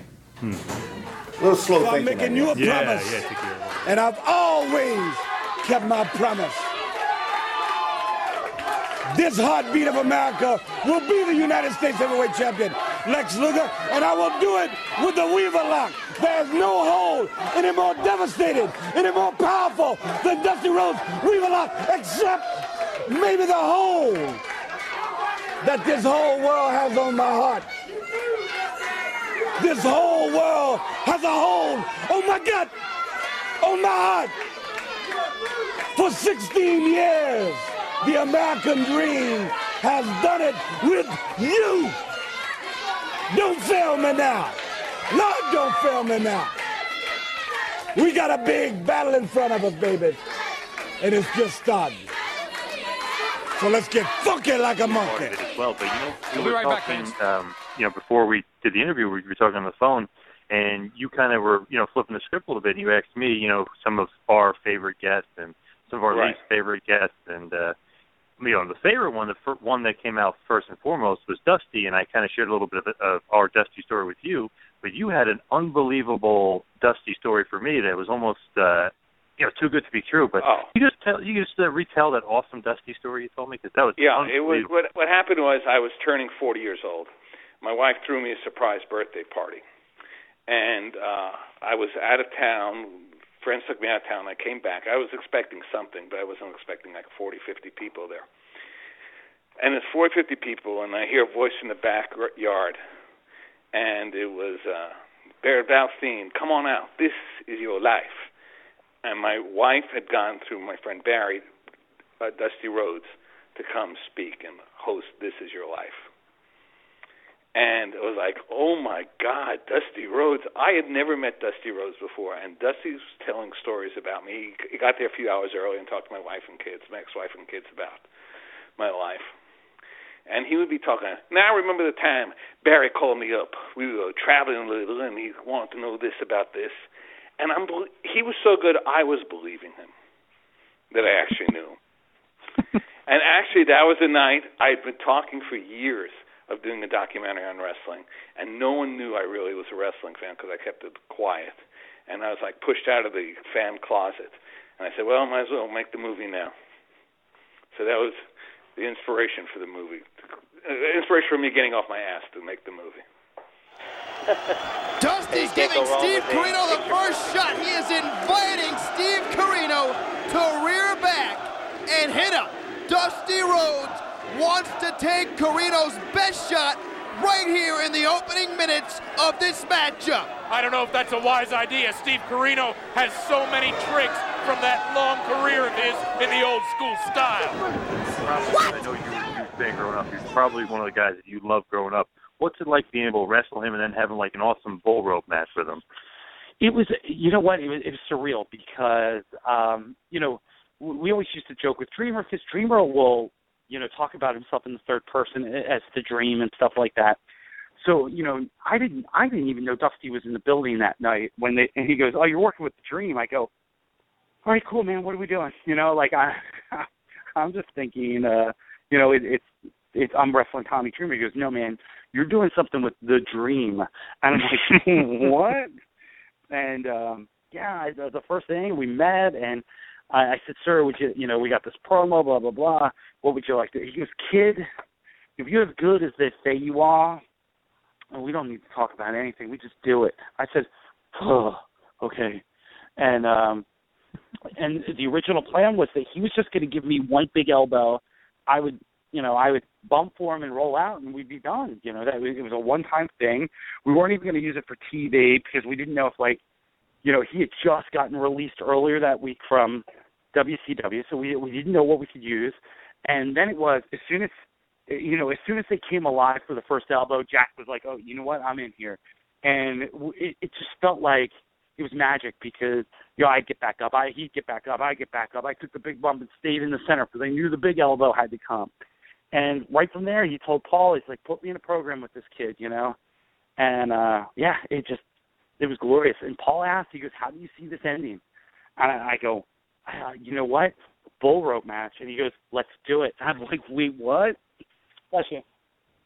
Yes, and we end we end up doing the bull rope match. And one of the, it is the greatest thing. You know, people always talk about, like, winning the E C W title was that Paul's greatest honor for you and stuff, which, and it was. It was great honor.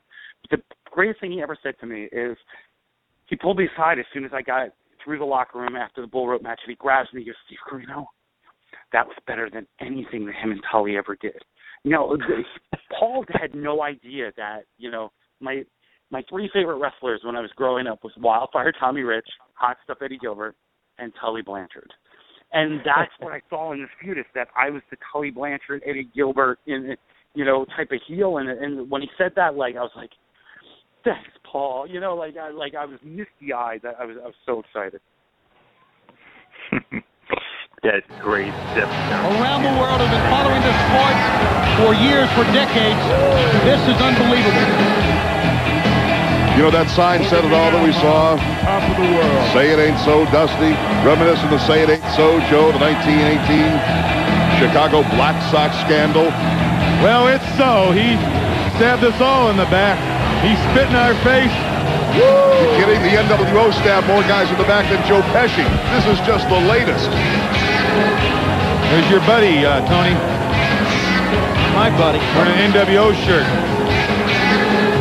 There's your buddy, Tony. When I talked with him on W C W Saturday night, this past Saturday, nothing could have okay, Josh. Uh, why don't you lay a little rap on him? Because everybody here wants to hear Dusty Rhodes testify. Oh, thank you, brother. Hey, is this just too sweet?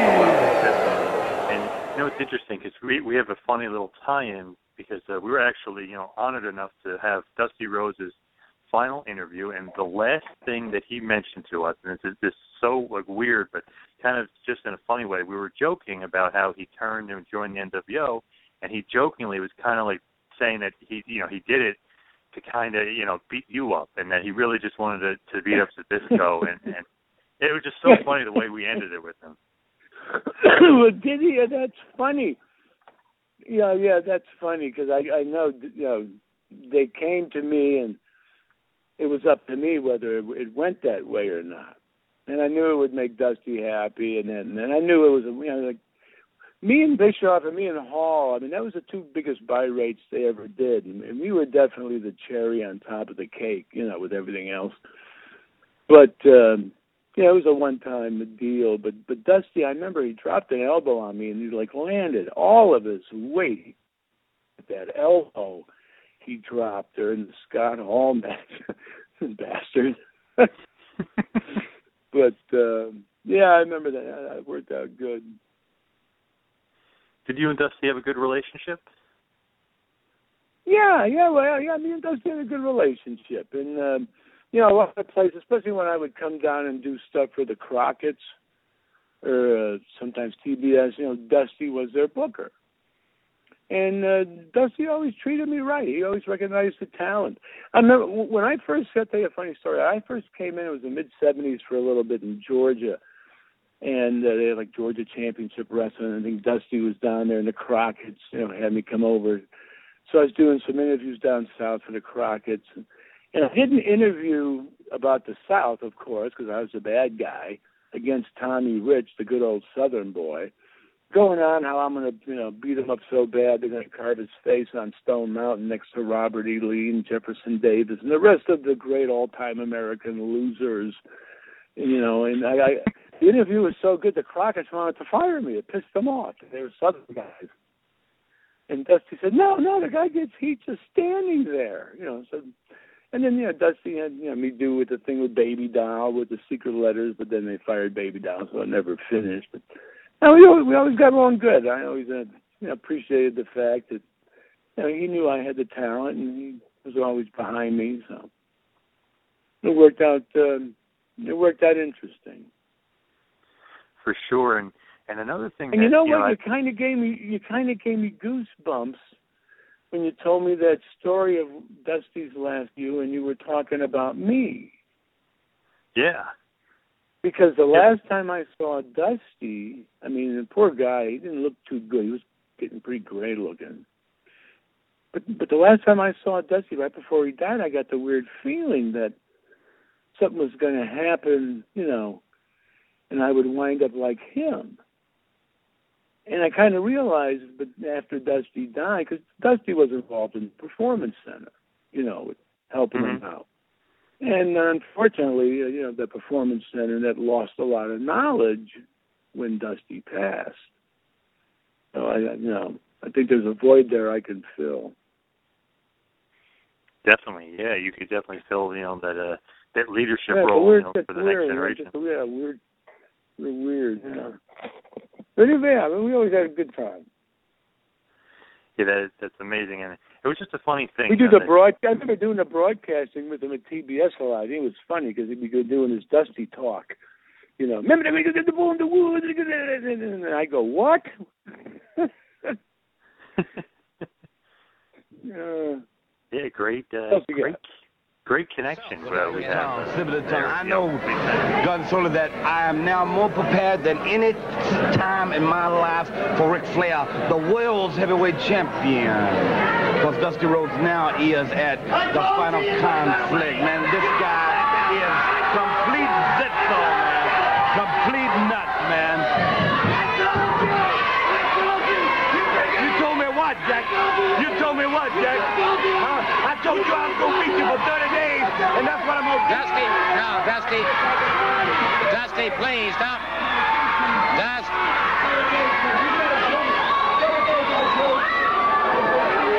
Wait a minute. Wait a minute. The haze, oh, my God. Wait. Yeah, learning curve and learning a lot about the business. But what was it like down there in Florida? Because that seemed like a hotbed of a territory. Obviously, when Eddie was running it, and you're down there, you know, with the devil worshipping stuff, and you're feuding with the American Dream, Dusty Rhodes. Yeah, it was. Uh,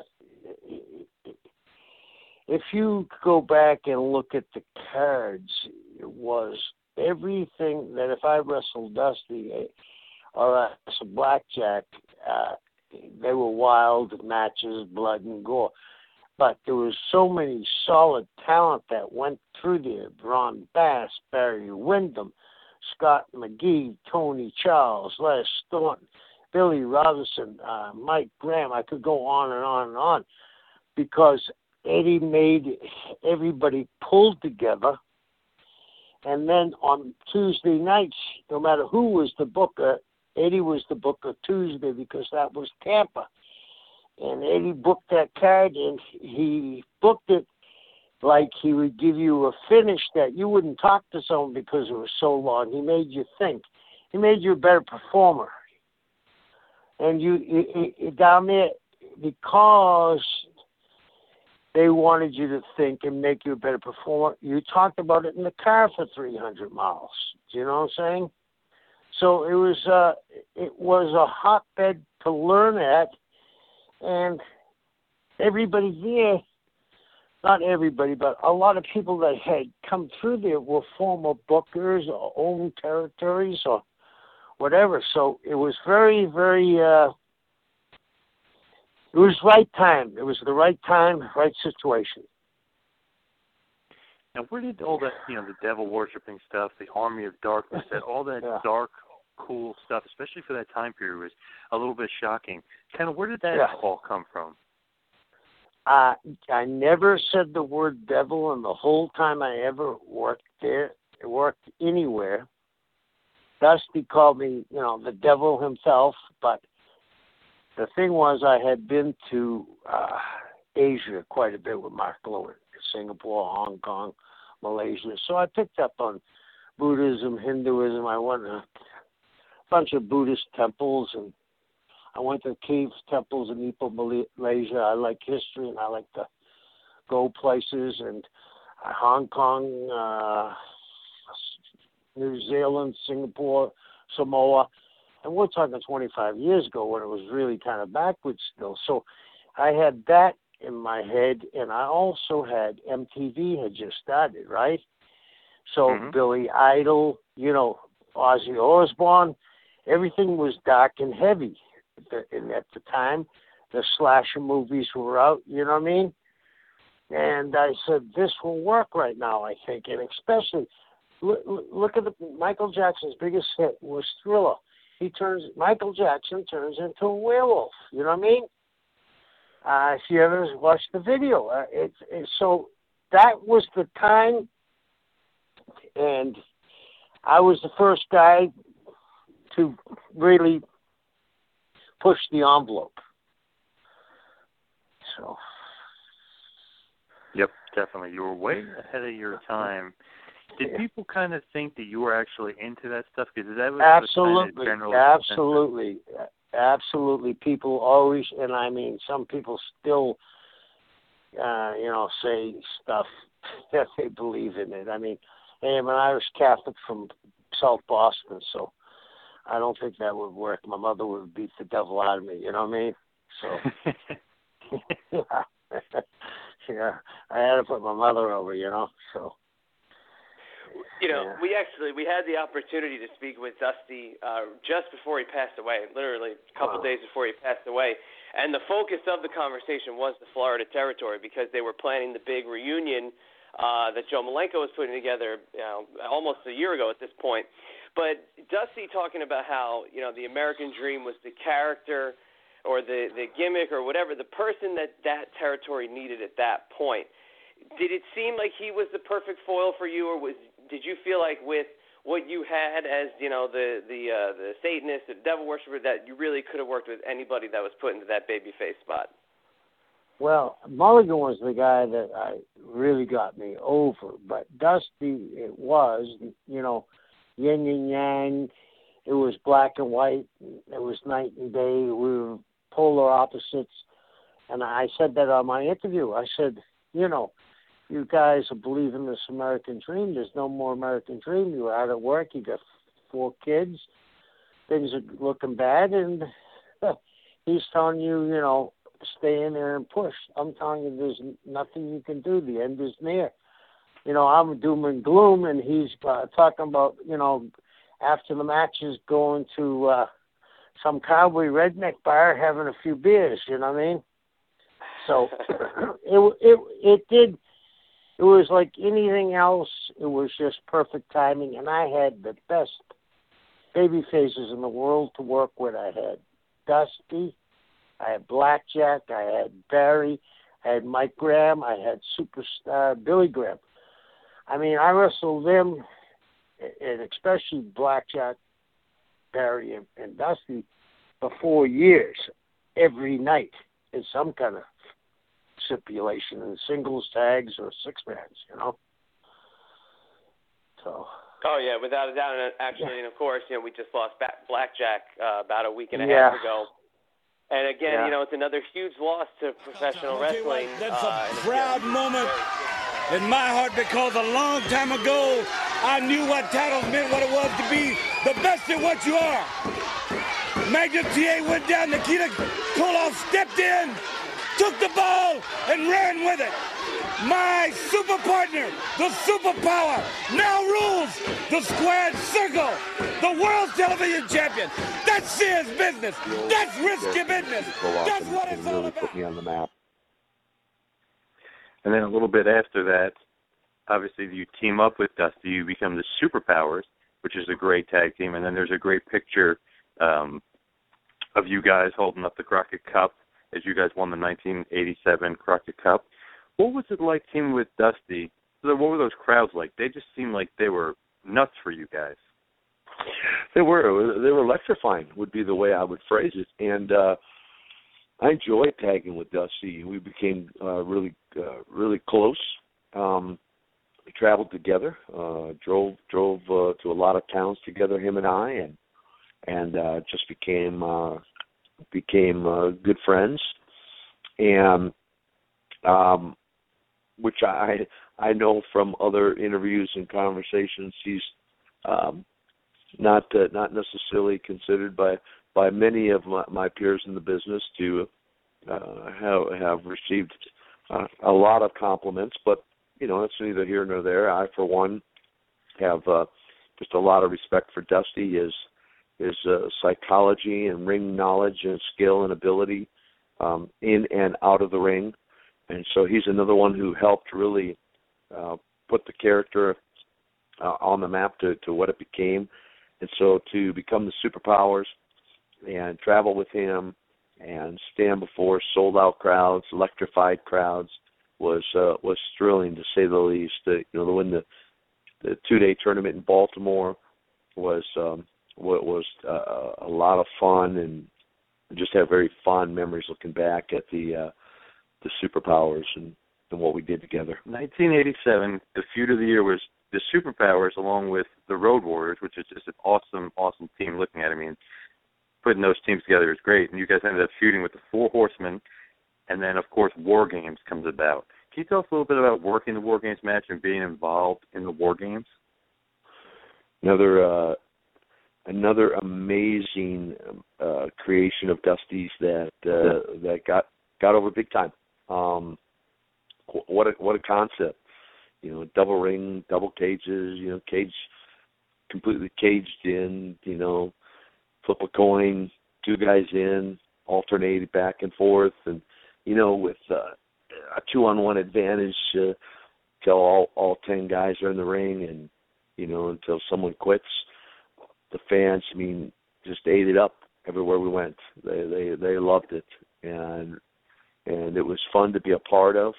You know, as as uh, fans tried to guess, you know, who's next and what's going to happen, and just kept them, really kept the fans on the edge of their seat and and in in engaged from from the opening bell to the to the to, to the final bell. You know, and so really it was. Uh, Amazing to be a part of. I get tired of reading about it. Yeah, you know, we actually... Because until they deal with me, then they can't go saying what they talking about. Ric Flair, Tully Blanchard, the Koloff, the gorilla showed you what it was all about.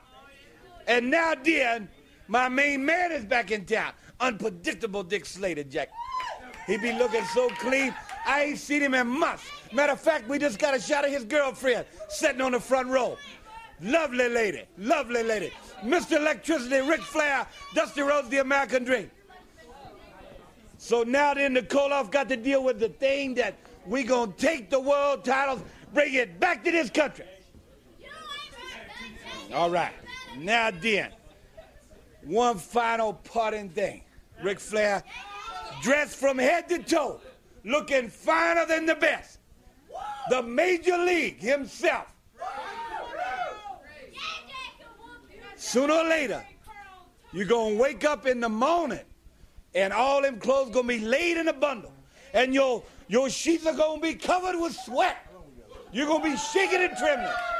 You're going to call your ladies on the phone and you're going to say, ladies, how did I lose that world's title to the American Dream, Dusty Rhodes? And it ain't no doubt. Or how did I lose that title to Magnum T A? There ain't no doubt. Because, as I said before, deal with the dealer. Then it's down.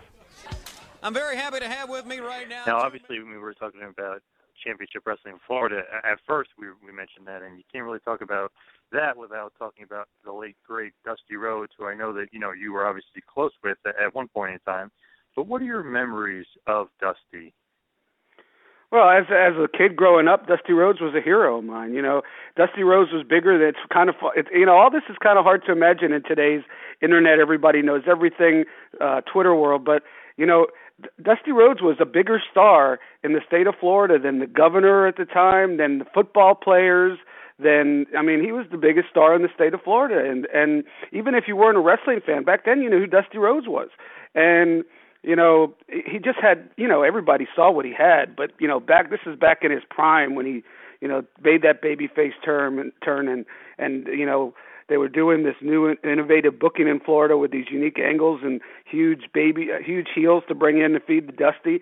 And, um, you know, it was a really fun time. And, and, you know, like I said, you know, they had wrestling on Wednesday nights at the Miami Beach Convention Center, and that held about five thousand people, and that would sell out for the big cards and come pretty darn close for the rest. But then down where I lived in Fort Lauderdale, there was a little old National Guard armory that uh, that uh, hold. I, I, I was just I just reached out to some people. I was I'm, I was curious how much it held. To my, if I had to guess, I'd probably say six, seven hundred people, and there were only four matches on the shows most of the time because they split the the. the night with Tallahassee. So it, you would get the A team in Tallahassee because it's a bigger arena, and you get a small little B squad in um in Fort Lauderdale at the National Guard Armory. No air conditioning uh, year-round. But um, four times a year, Dusty Rhodes would come, and it would be five or six matches. It'd be the big extravaganza show of the season, and they would announce at, at uh, inter- before intermission that Dusty Rhodes was going to be there next week or in two weeks, and legit, I know it doesn't sound like a lot, but this is small little South Fort Lauderdale where Dusty Rhodes was coming forty minutes away uh, to the National Guard Armory, so it wasn't all that rare to be able to see him, but just to see him up close and personal like that, it would sell out by the time intermission was halfway done.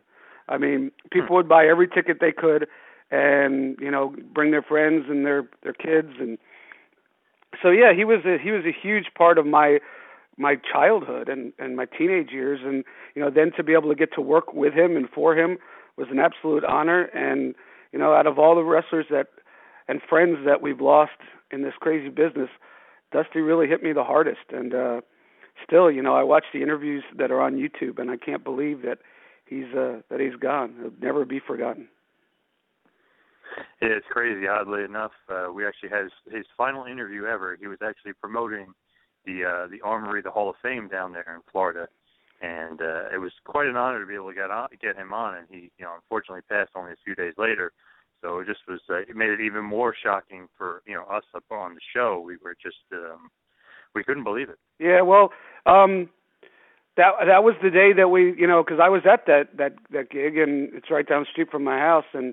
Uh, you know, it was unique because not only was it one of the biggest gathering of Florida legends, it probably was the biggest gathering of Florida legends ever. But um, it it was the, the we had gotten the news earlier in the day. I was sitting at my desk in my office at home, and my wife called me and said, "Are you on the internet?" And I said, "Yeah, why?" And she said, "I think I just saw that Dusty Rhodes died," and I was in a state of shock. I googled it, and sure enough, and um, you know, then we had to. I said, I said "How are we going to go do this?"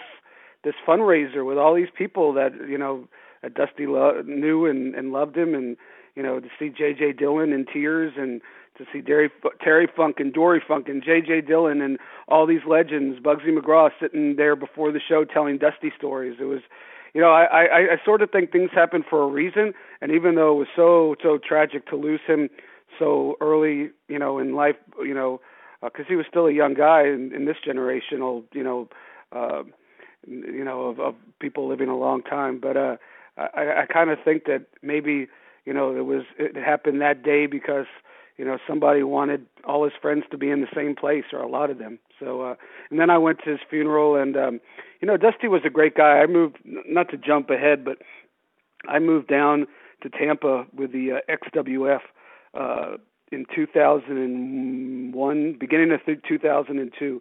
But I had my family down to tell them that we were moving here. I had two young kids and a wife, and I was commuting back and forth from Atlanta to um, just a quick Dusty story. That's why I'm, I'm telling.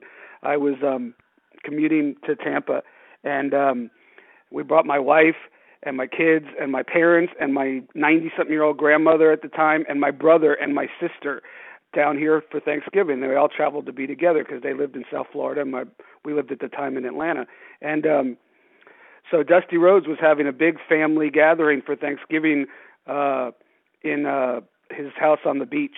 Uh, it's actually Jerry Sags' house. Jerry Sags was his brother-in-law, but um, they both had a piece of it at the time. And um, so Dusty heard that I was going to be, uh, you know, not at home for Thanksgiving, and he invited me, you know, to come over through Jerry Sags, who was working for the X W F. And, you know, I called him up and I said, "Dusty, you know, I really appreciate uh you know, that you invited me, but I got my mother, my father, my grandmother, my brother, my sister, my family. It's too much." And he, he said, "I'll never forget it." And my wife was the one who reminded me when he passed. He said, "Nobody I know spends Thanksgiving in a hotel." Hmm. So he demanded wow. that I come bring my entire family. Uh, we had a blast. I mean, so, uh, so, you know, Jerry Sags was there, and, you know, Brian Knobs and all their families, and, uh, it was just a great time. And, you know, I had I had forgotten it because you get old and, you you know, your memory goes. But, you know, as soon as my wife mentioned it, I, I, I was like, oh, my God, I forgot that. So, you know, cool story. Here's this guy who's the, um, you know, one of the most well-known personalities in the state of Florida, you know, known all over the world. And, you know, this little old ring announcer, he, you know, doesn't want him, him and his family to spend Thanksgiving in a a restaurant or at a hotel. So, uh What a uh, what a good guy, and uh, he will be missed. Yes, yes, and that's an amazing, amazing story. And it's funny, he kept calling uh, me and my uh, my tag team partner. He kept calling us wrestling historians, in which we we you know we were laughing because everyone usually calls us Mark. So it was just so funny, like wow, like Dusty Rhodes. Oh my God, he's calling us. You know, everyone else is wrong. He's right. Uh, he just he, he makes you he makes you feel good. There's no doubt about it. Even us, who, who you know we barely knew him. You know, he made us yeah. feel good. That's just the well, kind of I think he's.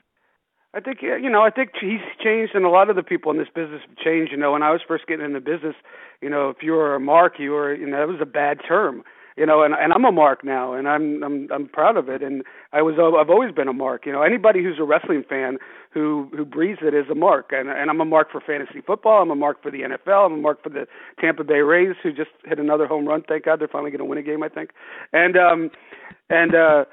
So, you know, long story short, but back then it was a derogatory term. You looked down on it. But now with the, you know, technology the way it is, people like you are helping to spread the word, whether it's a, uh, a gathering in Tampa, Florida for a fundraiser for a wall uh, that you talked to Dusty about, or, you know, somebody's promoting a book. I mean, you, you know, so I, I think Dusty evolved. Dusty was a smart guy. And, you know, the people he might have looked down to a little bit, you know, in, in the seventies, because that's just the way it was, I think he he he learned to value. And, you know, smart guys get with the times and dumb people stick with the old ways. And, and Dusty was definitely a smart one. Hmm. Now, speaking of somebody that... Thanks for listening to the two-man power trip of wrestling. What the world is downloading.